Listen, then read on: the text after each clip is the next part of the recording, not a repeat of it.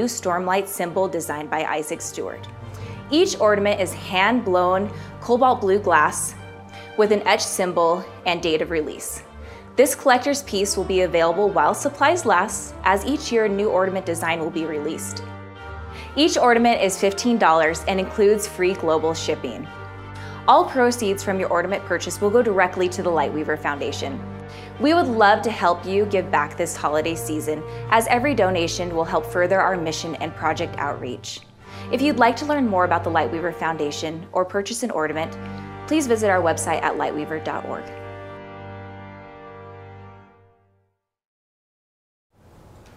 All right, so we're going to do a couple more questions. Why don't you bring up two sheets for us, if you would, Isabel? Um, these, again, are questions that people from the various bookstores submitted. So um, let's see. What do you think you'll do after the Cosmere is finished? I will die. it's highly, uh, let's, let's cross that bridge when we get to it. I am focused completely on getting this done uh, within a healthy human being's lifespan.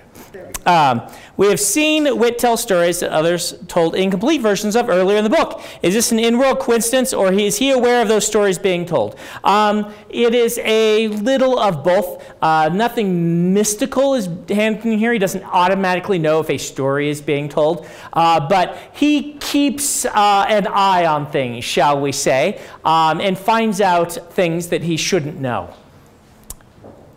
All right. Nale seems to be able to sense lift stormlight even before she uses it after she eats the roll. Is this an ability of him as a surge binder, a herald, or something external he's doing or using? RAFO!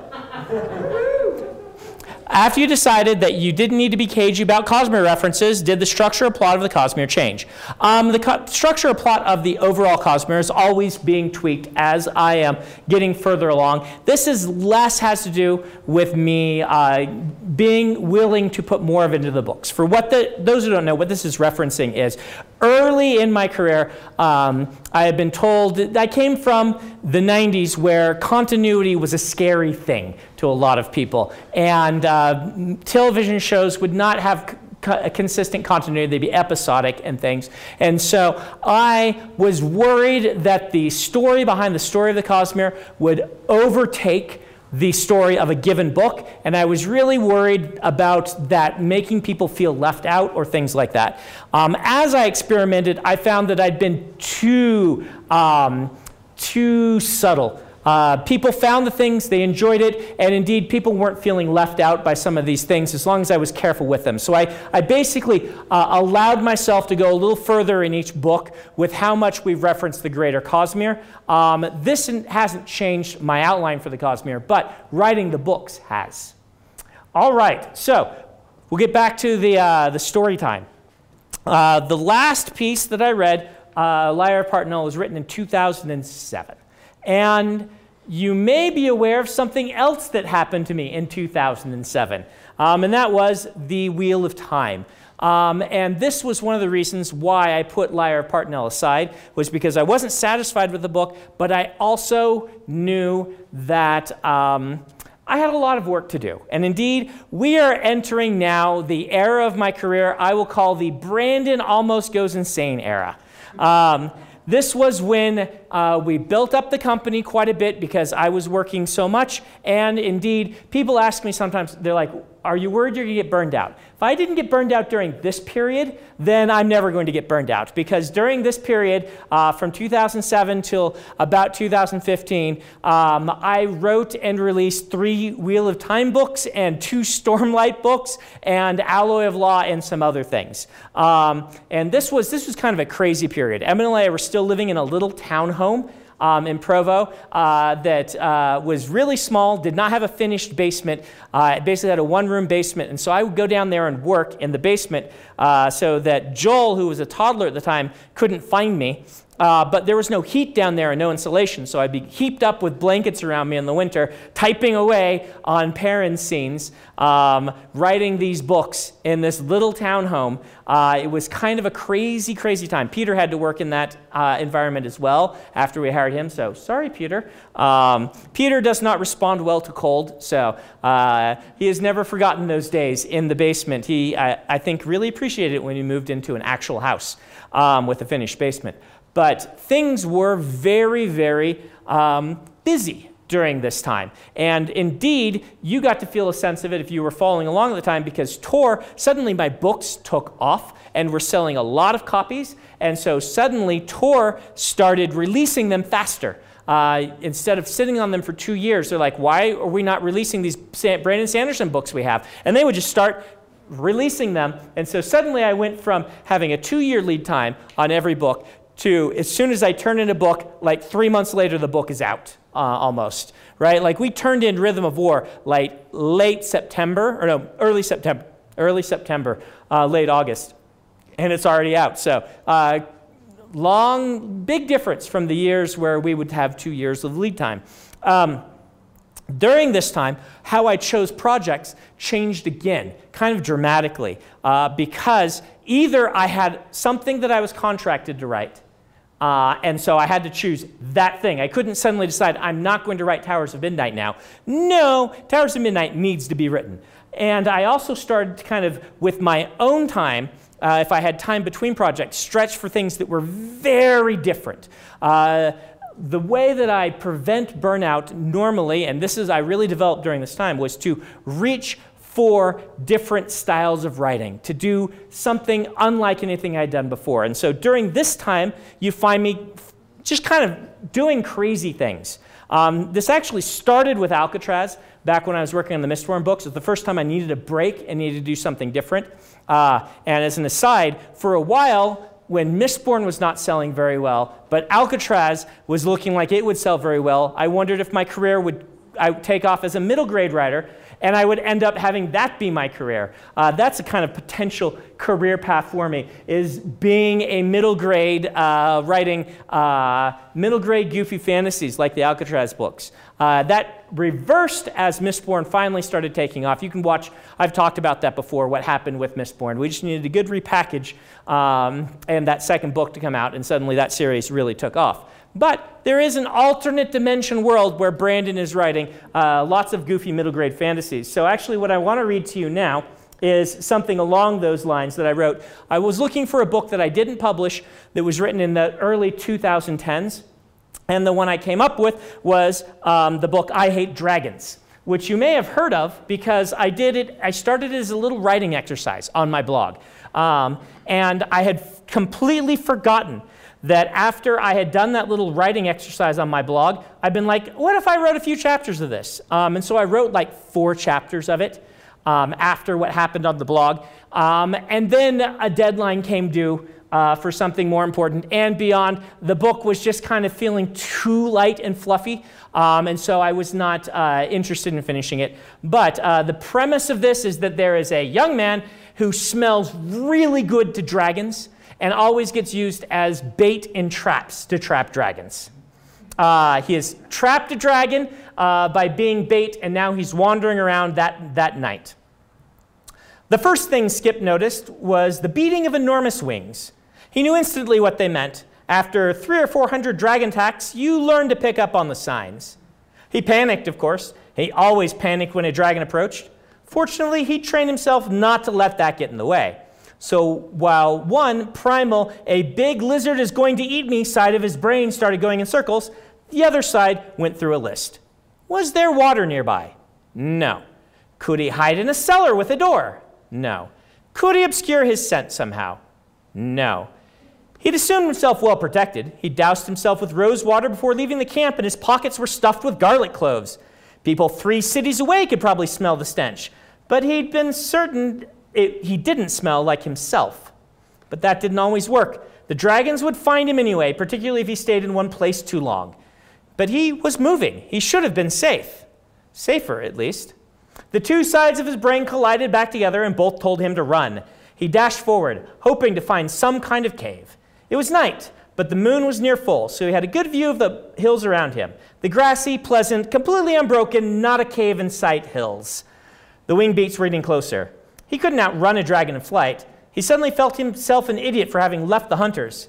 At least there he'd have a chance, someone to fight for him, surprise the dragon, and. Skip forced himself to slow.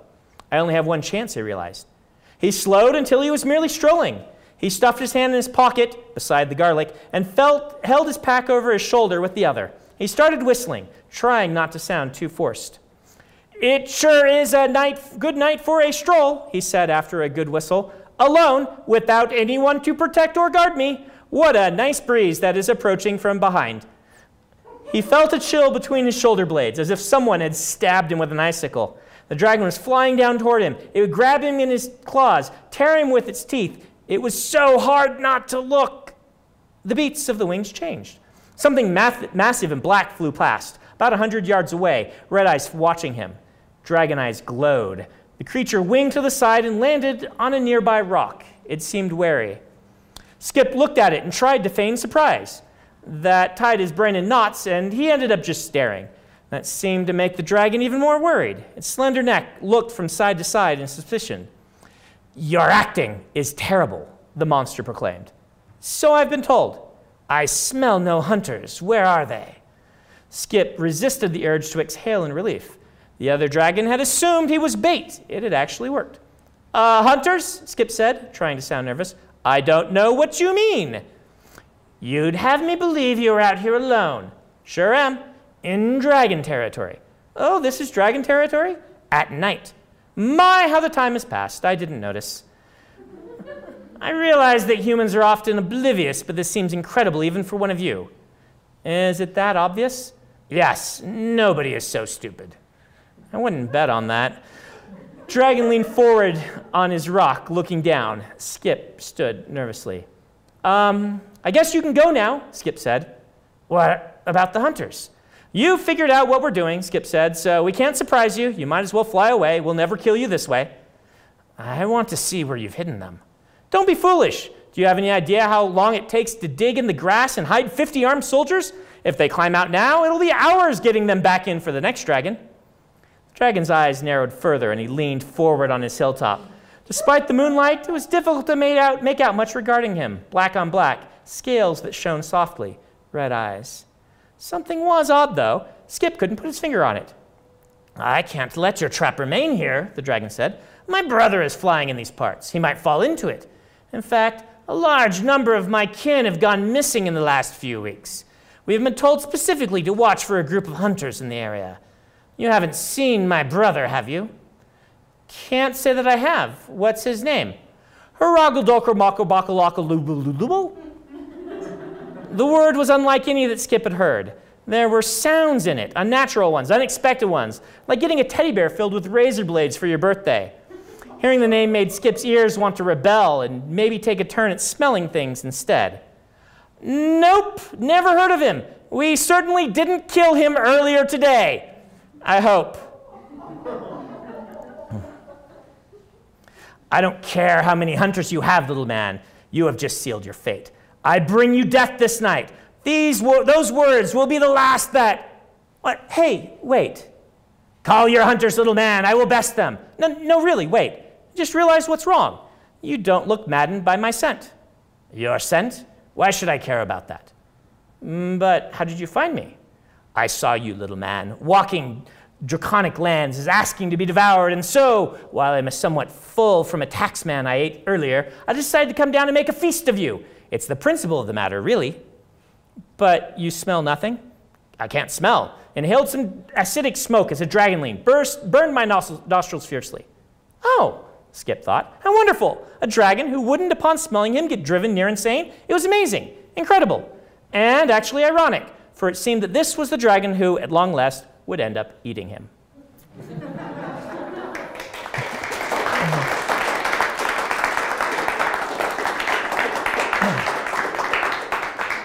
So let's do two more of those questions. Two more sheets of questions. All right, first one is I am asked to wish happy birthday to Tyler. Happy birthday, Tyler! I hope that you're watching, or if you're not, you can come see this another time and get birthday wishes. And to anyone else whose birthday happens to be now or around this time. What's the longest amount of time in one sitting you've spent entirely writing this series? Uh, it was probably the day I spent finishing Rhythm of War, uh, which was about a year ago. Uh, a little more or a little less than a year ago. You can uh, find it in my Twitter feed and my Facebook feed where I said, We're going to finish this book today. And uh, my family supported me, and uh, I went downstairs and I wrote all day. Uh, it was like 12 or 13 hours, I think, something like that. So there you go. What culture inspired the Horn Eaters? So I don't usually use a single culture for any of my inspirations. I like to uh, mix a bunch of things together, and some will be real world cultures and others will not be. Uh, you can probably pick out the, um, the Polynesian influences as well as the Russian influences. So they're kind of like Siberian Polynesians. Um, but really, the thing that uh, uh, inspired them. The, the Polynesian part came from the language. I, I'm fascinated with languages, and one of the cool things about the Hawaiian language in particular, which was the inspiration here, um, is that because there are so many fewer sounds, the words get extra long. And that's why a lot of the words in Hawaiian are so long compared to some other languages, because uh, they repeat sounds more often, and they're just by simple math, you end up needing longer words. And I like how poetic the Hawaiian language sounds and things like that, so that's obviously one inspiration. But a big inspiration for them was the original idea um, of their myths, the ones that Rock shares and talks about, and their interaction with the Spren. I wanted a, um, a race, um, a culture on Roshar that had both its roots in human culture and in listener culture. Uh, horn eaters are human uh, and listener hybrids, like the um, like the Herdazians are, um, and whose cultural roots went back to both cultures and had built something new out of them. So that's the primary inspiration. Which is your favorite, somewhat lesser known fantasy series? Um, so, every time I'm asked for favorites, it's a little hard for me to pick out because um, you know, my favorites change based on the times. And sometimes uh, what is lesser known uh, also changes based on the time. Like when I was growing up, Anne McCaffrey was the big bestseller. But I don't know if Dragon Riders of Pern is commonly read anymore. Uh, and so is that lesser known? Is it not? Um, I usually. Um, uh, point to Daniel Abraham's uh, long, pr- long Price Quartet, which are fantastic, lesser known, uh, very short, epic fantasies with an awesome magic system. Uh, if you don't know who Daniel Abraham is, he is one half of the author that writes The Expanse under a pseudonym with Ty Franck, I believe is the other one, uh, George R. R. Martin's assistant. Um, and so give that one a look, it is quite good. Um, so, um, why don't we do two more of those, and that'll end the questions for tonight. Um, sorry if I didn't get to your question. We've seen that metal-born siblings can end up with different powers. What about uh, metal-born twins? Can happen. Uh, most likely, they will have the same power. Were there ever characters you've written that got surprising reaction from readers? Yes, and you can go get another one because this one will be fast. The most surprising reaction I get is always on the side characters I don't expect anyone to pay any attention to. Um, things like uh, how people will sometimes latch on to. Obvious example is the stick, uh, but other side characters and little things like that. Um, like when I was writing Yalb in um, the first uh, Stormlight book, I was surprised by how affectionate people were for Yalb. Um, and so that's why he has a cameo and something else I've done to let you get an update on where Yalb is. So let's do one more set of these.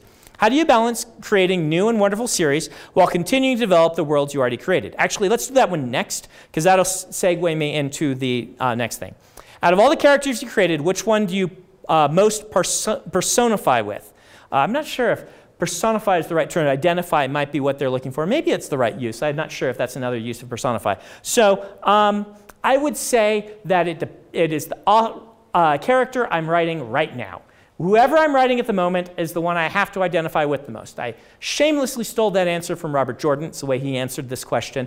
Uh, but really, I put a bit of me into every ca- character I write. Every character is a balance between me and not me. Um, in the Stormlight Archive in particular, I often point at Jasna as the one I think is most like me, um, but that just depends on what, how I'm feeling at the moment. Uh, interestingly, there's a thing that Jasna says in this book that my beta readers were all like, ah, this is like cliched thing for an atheist to say. And I'm like, no, no, no, that's my answer to the question. Brandon's answer um, overruled because I was having Jasna speak from my uh, own. It wasn't me looking for the atheist answer, it was me looking for how I would answer Brandon Sanderson.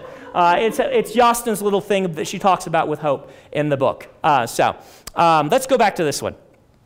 How do you balance creating new and wonderful series while continuing to develop the worlds you already created? Thank you for adding the wonderful in there, whoever asked this. Uh, and Isabel, thank you so much. You. we uh, leveled up a lot uh, when we started having Isabel write out questions instead of me. Um, and she does a wonderful job with that. Uh, so the balance gets into this whole question, right? How do I decide? Uh, we've kind of entered into the modern era now, talking about how I choose now. Um, because now is the time where I've started to really realize hey, um, if I want to finish the Cosmere by the time I'm in my 70s, I need to be focused. Um, I need to maybe stop letting myself deviate quite as often, um, which has been kind of a harsh realization for me because a, throughout the rest of my career, up until like the last five years, I just always thought, ah, you know, I'll write whatever strikes me when the time strikes me, and that's how I write. That's what I want to do. And at this point, I kind of hit a tipping point where I realized wanting to finish the Stormlight Archive and the Cosmere is more important to me than the freedom of just being able to write whatever I want whenever I want. Um, and this is a, a thing I gave up when I decided to become published, right? I gave up a bit of that, um, that the moment I signed a contract for a series, um, I gave up some of that freedom. Uh, and I did it eyes open, knowing that it is uh, something I wanted to do. A lot of times in life, uh, we want to have done things. I wanted to have written a great trilogy like Mistborn. I want to have finished something as, uh, as powerful and as uh, weighty and hopefully as epic as the Stormlight Archive. These are things I, goals I want to have done.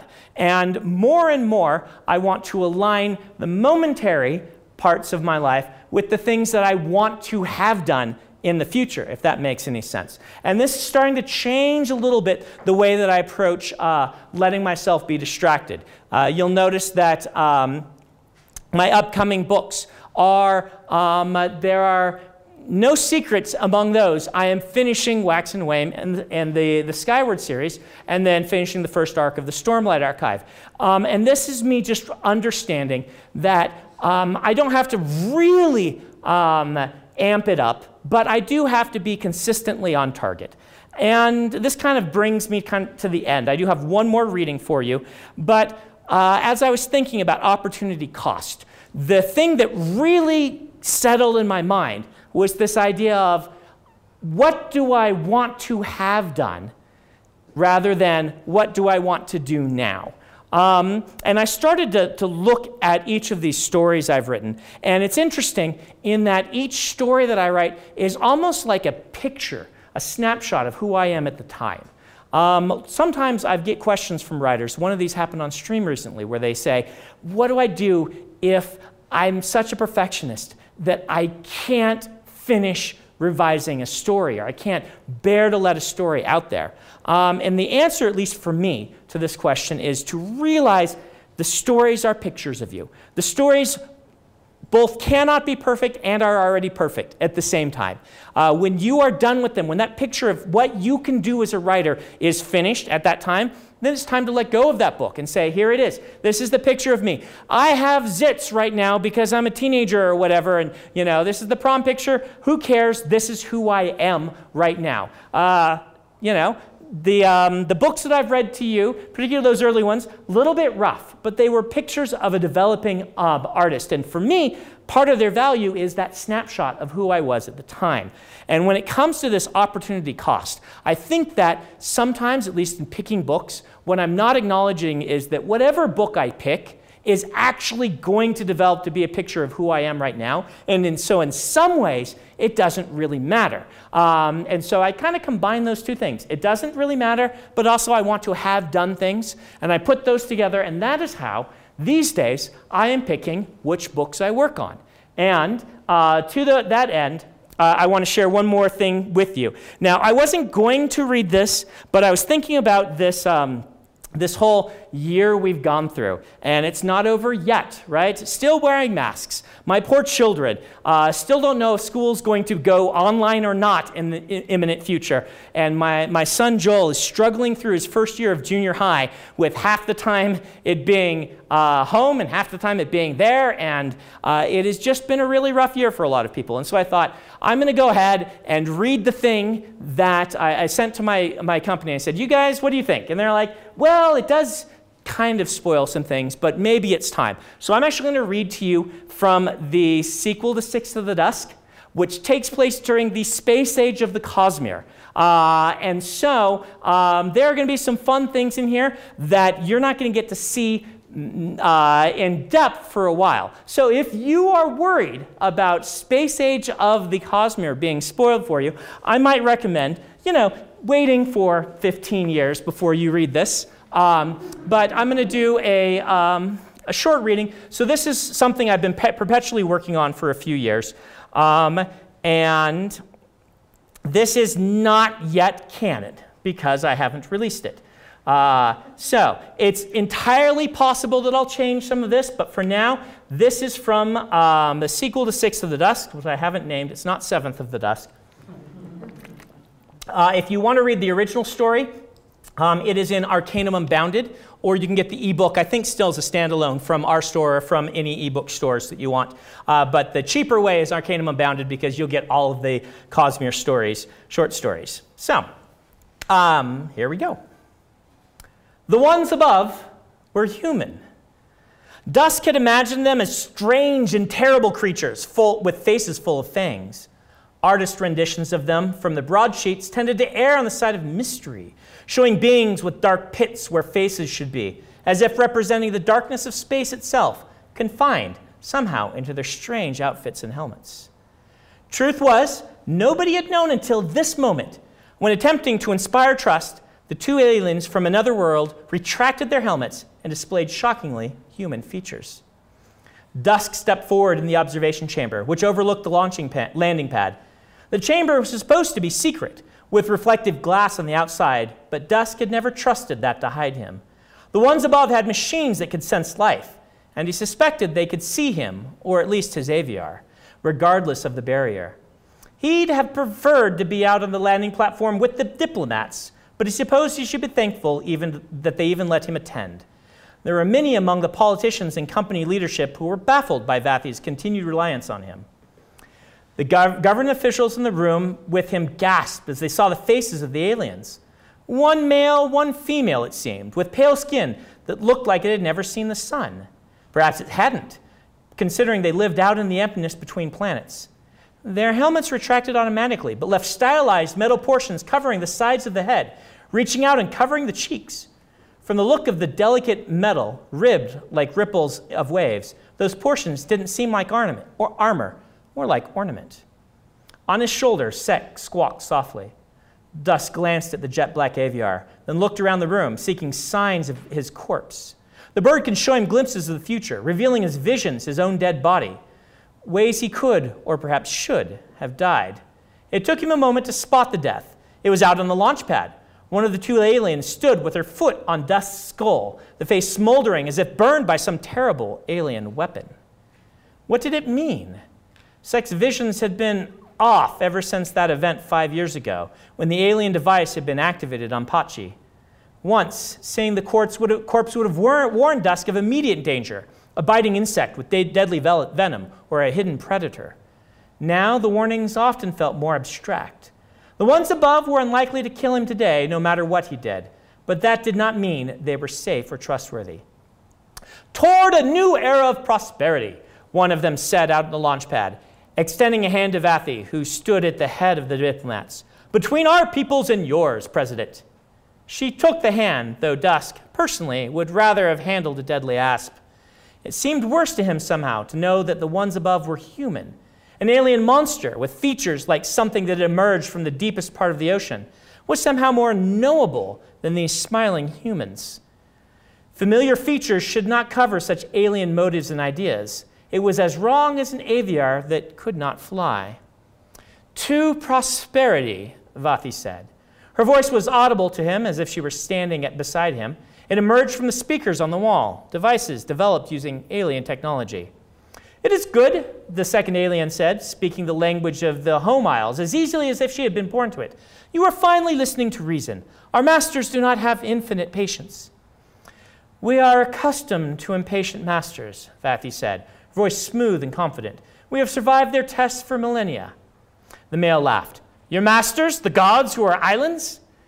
Just be ready to accept our installation when we return, yes? The female said. No masks, no deception. She tapped the side of her head, and her helmet extended again, obscuring her features. The male did the same, and together they left, climbing aboard their sleek flying machine, which is in the shape of a triangle with, with pointed toward the sky. It soon took off, streaking toward the air without a sound. Its ability to land and take off baffled explanation. The only thing the dust people knew about the process was that the ones above had requested the launch pad may be, be made entirely out of steel.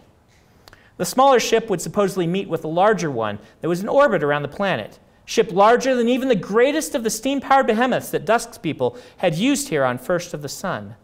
Dusk had only just been getting used to those creations, but now he had to accustom himself to something new the even, calm light of electric lights, the hum of a fan powered by alien energy.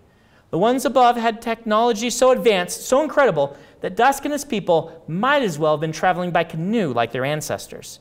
They were far closer to those days than they were to sailing the stars like these aliens.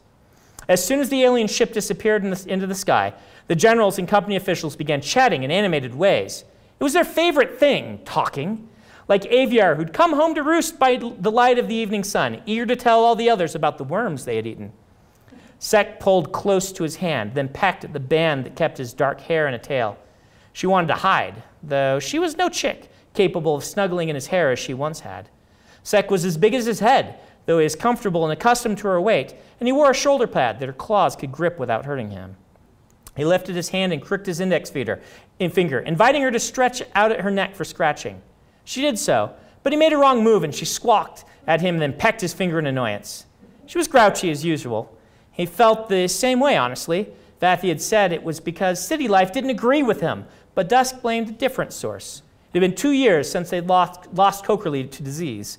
Without that colorful buffoon around to chatter and stick his beak into trouble, the two of them had grown old and surly. Sak had nearly died from the same disease, and then alien medicine from the ones above. The terrible aviar plague, same as those that had occasionally ravaged the population in the past, had been smothered in weeks, gone, wiped out, as easy as tying a double hitch. Dusk ignored the generals and their chattering, eventually coaxing Sak into a head scratch as they waited.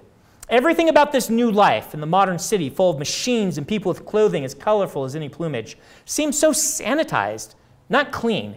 Steam machines weren't clean, but fabricated, deliberate, confined. This room with its smooth woods and steel beams was an example. Here, nature was restricted to an armrest, where even the grain of the wood was oriented to be aesthetically pleasing. Soon, with the coming of the ones above and their ways, he doubted there would be any wilderness left on the planet parks perhaps, perhaps preserves. But you couldn't put wilderness in a box, no more than you could capture the wind. You could enclose the air, but it wasn't the same thing. Soon the door opened, and Vathi herself entered, her aviar on her shoulder. Vathi had risen high these, these last few years, president of the company, one of the most powerful politicians in the city. She wore a colorful striped skirt of an old pattern and a businesslike blouse and jacket. As always, she tried through everything she did, dress included, to embrace a meeting of old ways and new. He wasn't sure you could capture tradition by putting its trappings on a skirt any more than you could box the wind, but he appreciated the effort. Well, Vathi said to the group of officials, we've got three months, but they're not going to stand any further delays. Thoughts? Everyone had an idea. Ways to stall further, plans to feign ignorance of the deadline, or to plausibly pretend that something had gone wrong with the aviar delivery silly little plans. The ones above would not be delayed this time, and they would not simply trade for birds upon the whims of the home islanders. The aliens intended to put a production plant right on one of the outer isles and there begin raising and shipping their own aviar. Maybe we could resist somehow, said Thule, company strategist who had a colorful aviar of Kokerlii's same breed. We could fake a coup and overthrow the government, force the ones above to deal with a new organization, reset the talks. A bold idea, far more radical than the others. And if they simply des- decide simply to take us over, said General Second of Saplings, wrapping his hand on a stack of papers that he held in his other hand, you could see the you should see these projections. We can't fight them. If the mathematicians are right, the orbital ships could reduce our grandest cities to rubble with a casual shot or two. The ones above are feeling bored. They could wipe us out in a dozen more interesting ways, like shooting into the ocean so waves wash away our infrastructure. They won't attack, Vathi said. Six years or more, and they've suffered our delays with nothing more than threats. There are rules out there in space that prevent them from simply conquering us. They've already conquered us, Dusk said softly. Strange how quickly the others quieted when he spoke. They complained about his presence in these meetings. They thought him a wild man, lacking social graces. They claimed to hate how he'd watch them, refusing to engage in their conversation. But when he spoke, they listened. Words had their own economics, as sure as gold did. The ones in short supply were the ones that secretly everyone wanted. Dusk, Vathi said. What did you say? We are conquered, he said, turning from the window to regard her. He cared not for the others, but she didn't just grow quiet when she spoke. When he spoke, she listened. The plague that took Kokerlii, how long did they sit in their ship up there watching as our aviar died?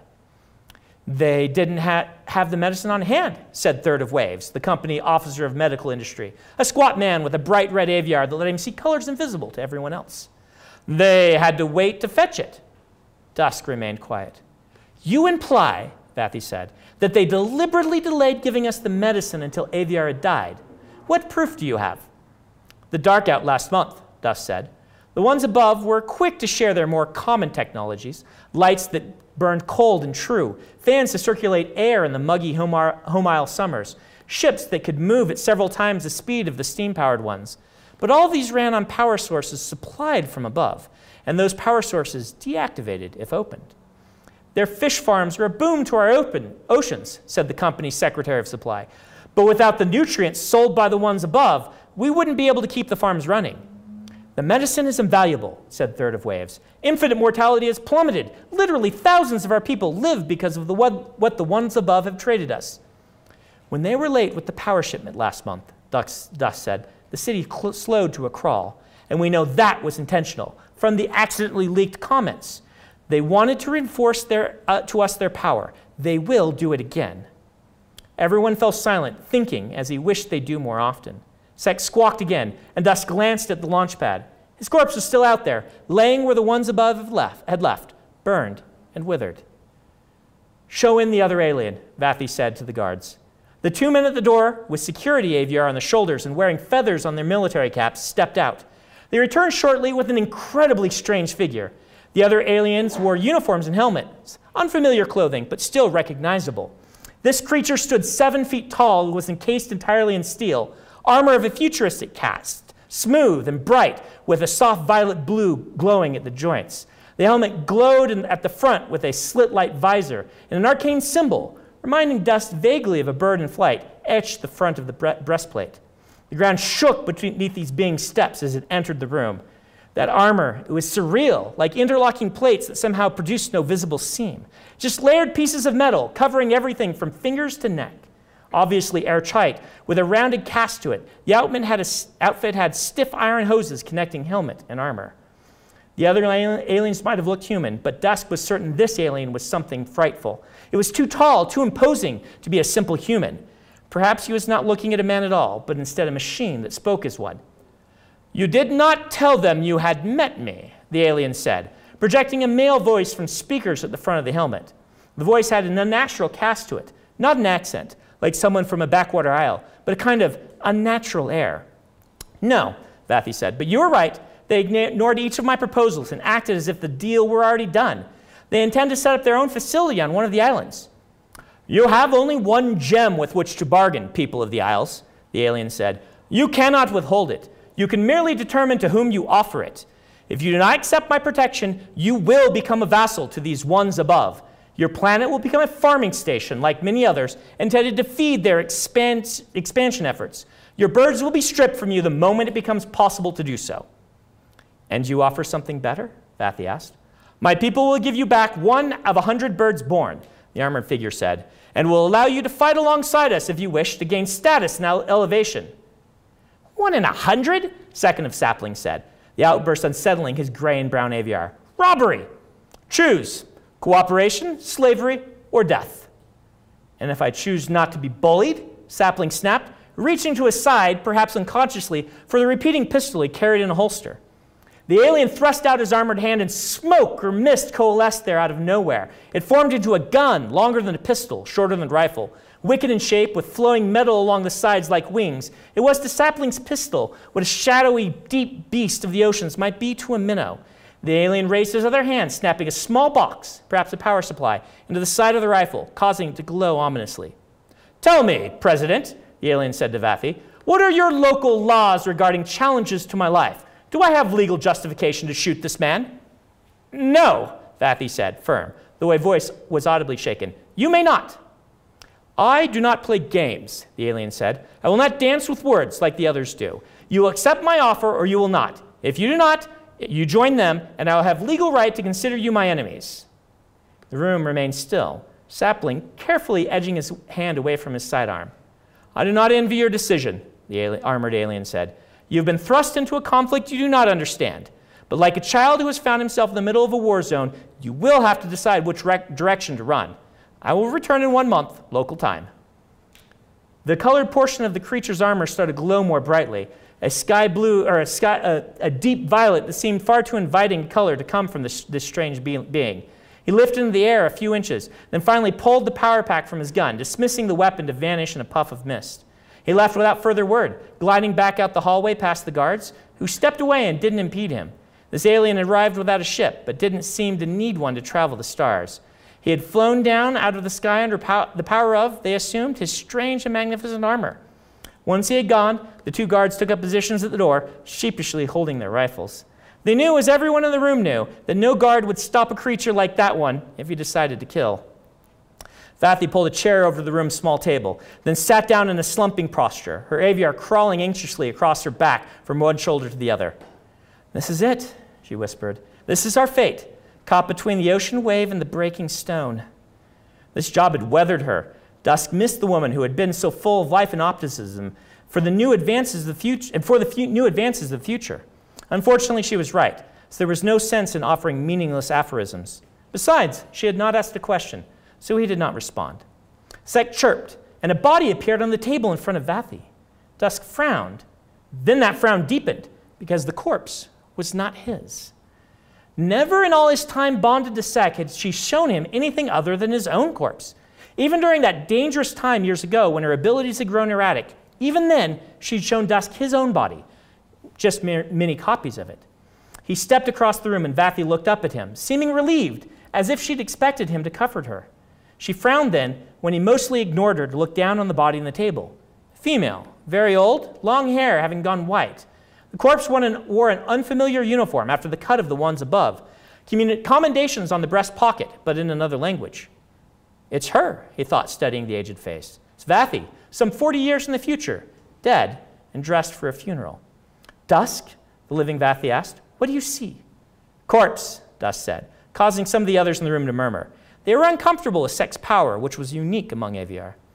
That's wonderfully descriptive, Dusk, Vathi said. One might think that after five years, you might learn to answer with more than one word when someone talks to you. He grunted, walking around the vision of the corpse. The dead woman held something in her hands. What was it? Corpse, he said, then moved to the living Vathi's eye, then met the living Vathi's eyes. Yours. Mine, Vathi said, rising. She glanced at Sak, who huddled on Dusk's shoulder, feathers pulled tight. Why? Has she ever done this before? Dusk shook his head, rounding the corpse. The body wears a uniform, one of theirs, the ones above. There are symbols on some of the patches and awards. It appears as if prepared for burial at sea. I cannot read the alien writing. One of the generals scrambled to get him paper and pen. After handing it over, the general backed away, regarding the table as one might a night moth that was ready to pounce. Dusk copied the letters on the uniform's most prominent patch. Vathi, read the Secretary of Supply, Colonial Governor of the occupied planet, first of the sun.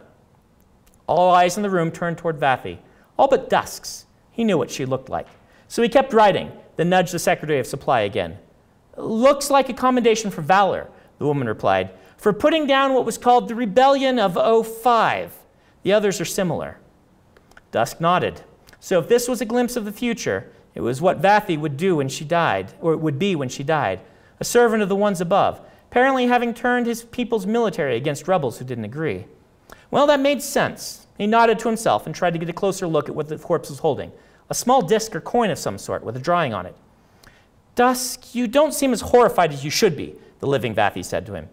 Why would I be horrified? He said. This makes sense. It's what you would do, probably what you will do. I'm no traitor, she said. He didn't reply. It hadn't been a question, even if it was an incorrect statement. Leave us, she said to the others. Please. We can dis- discuss this prophecy later. I need to confer with the trapper. They didn't like it. They never liked it when Vathi listened to him. Perhaps they'd understand if they listened more themselves. Still, they filed out at the request, leaving two humans and two aviar alone. Vathi's bird, Miris, hunched down and raised her wings while staring at the table. It seemed that she could sense what Sak was doing. Curious. Dusk, Vathi said, why do you think I do these things? Progress, it is your way. Progress is not worth the blood of my people. Progress will come anyway, Dusk said. The dusk is past. This is the night. You will presu- presume to find a new dawn and to do what you and do what you must to guide us there. He looked at her, then tried to smile. There is a wisdom to that, Vathi. It is what you taught me many years ago. She wrapped her arms around herself, staring at the table. Must it be? No, I am not dead, am I? She shook her head. I want a way out, Dusk, a way to fight back against them or something, a way to control our own destiny. They're both so confident that they own us. What I wouldn't give to be able to surprise them. You're holding something, Dusk said, leaning down. A coin, large one, maybe a medallion, not money, engraved with a man on a canoe, wearing feathers and holding aloft a board with wave patterns on it. Some kind of trapper? Tenth, the finder, she said. He frowned. Seriously, Dusk? He's one of the most famous explorers and trappers who ever lived. My trainer didn't tell me of him. You could read a book or something. The past is important. If it was important, my trainer would have told me about it. So, this man must not be important. Vathi rolled her eyes. He was the first man to explore Patji. Then he likely died quickly, Dusk said, nodding. Means he must not have known much. First explorers were stupid. Not because of themselves, they just didn't have experience yet. He looked to her, cocking an eyebrow. He vanished, she admitted, on his second trip there, but we still used some of his exploration routes as shipping channels to reach the Pantheon Islands. He was important. Dusk didn't reply because why would he contradict her? She liked believing this, and she always found, seemed fond of the stories of old trappers. She fancied herself, herself an amateur one, even still, despite the fact that she had been one of the ones who ended the entire profession. As Dusk was looking at the medallion, the vision finally vanished. Sak chirped, as if apologetic, and when Dusk looked at her, the uh, bird's eyes were drooping, as if she were exhausted. I'm going to investigate stepping down, Vathi said. A fake coup is silly, but if I simply quit, it could cause political unrest that justifies giving us an excuse to delay negotiations. Plus, it will remove me from a position where I can do damage. Dusk nodded, then felt himself growing uncomfortable. For once, he found that he couldn't remain silent.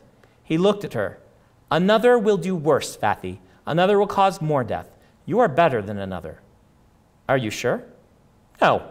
How could he, how could he be? He could not see the future like Sak could.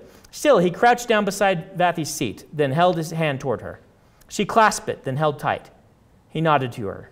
You are stronger than anyone I know, he said, but you're just one person. I learned five years ago that sometimes one person cannot stand before the tide. Then there's no hope. Of course there is. We must become more than one. We must find allies, allies, Vathi.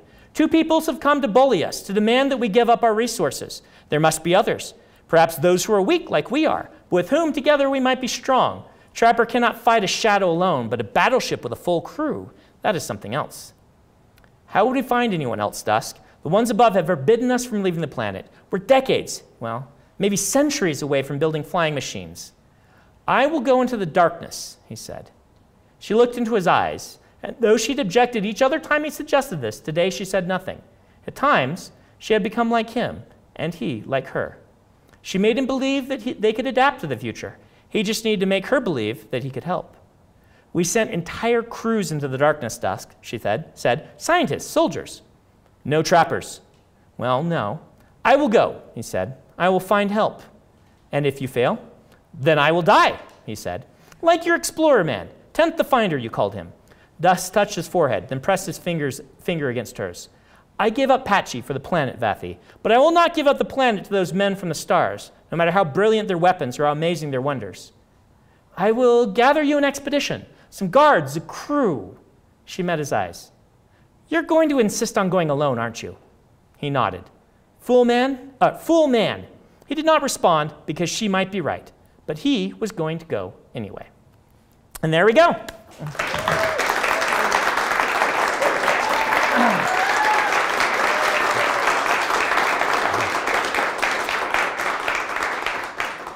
So, when will I finish that? Who knows? Uh, but it is one of the projects on my radar is establishing the things that I want to have done. So uh, we can look forward to that, to that in the future. For now, I'm going to go home and instead of going out on tour for three weeks, I'm going to keep writing. Thank you guys for reading. I hope you enjoy Rhythm of War. I hope you've enjoyed being with us th- tonight, and I hope to provide many, many more books for you in the future.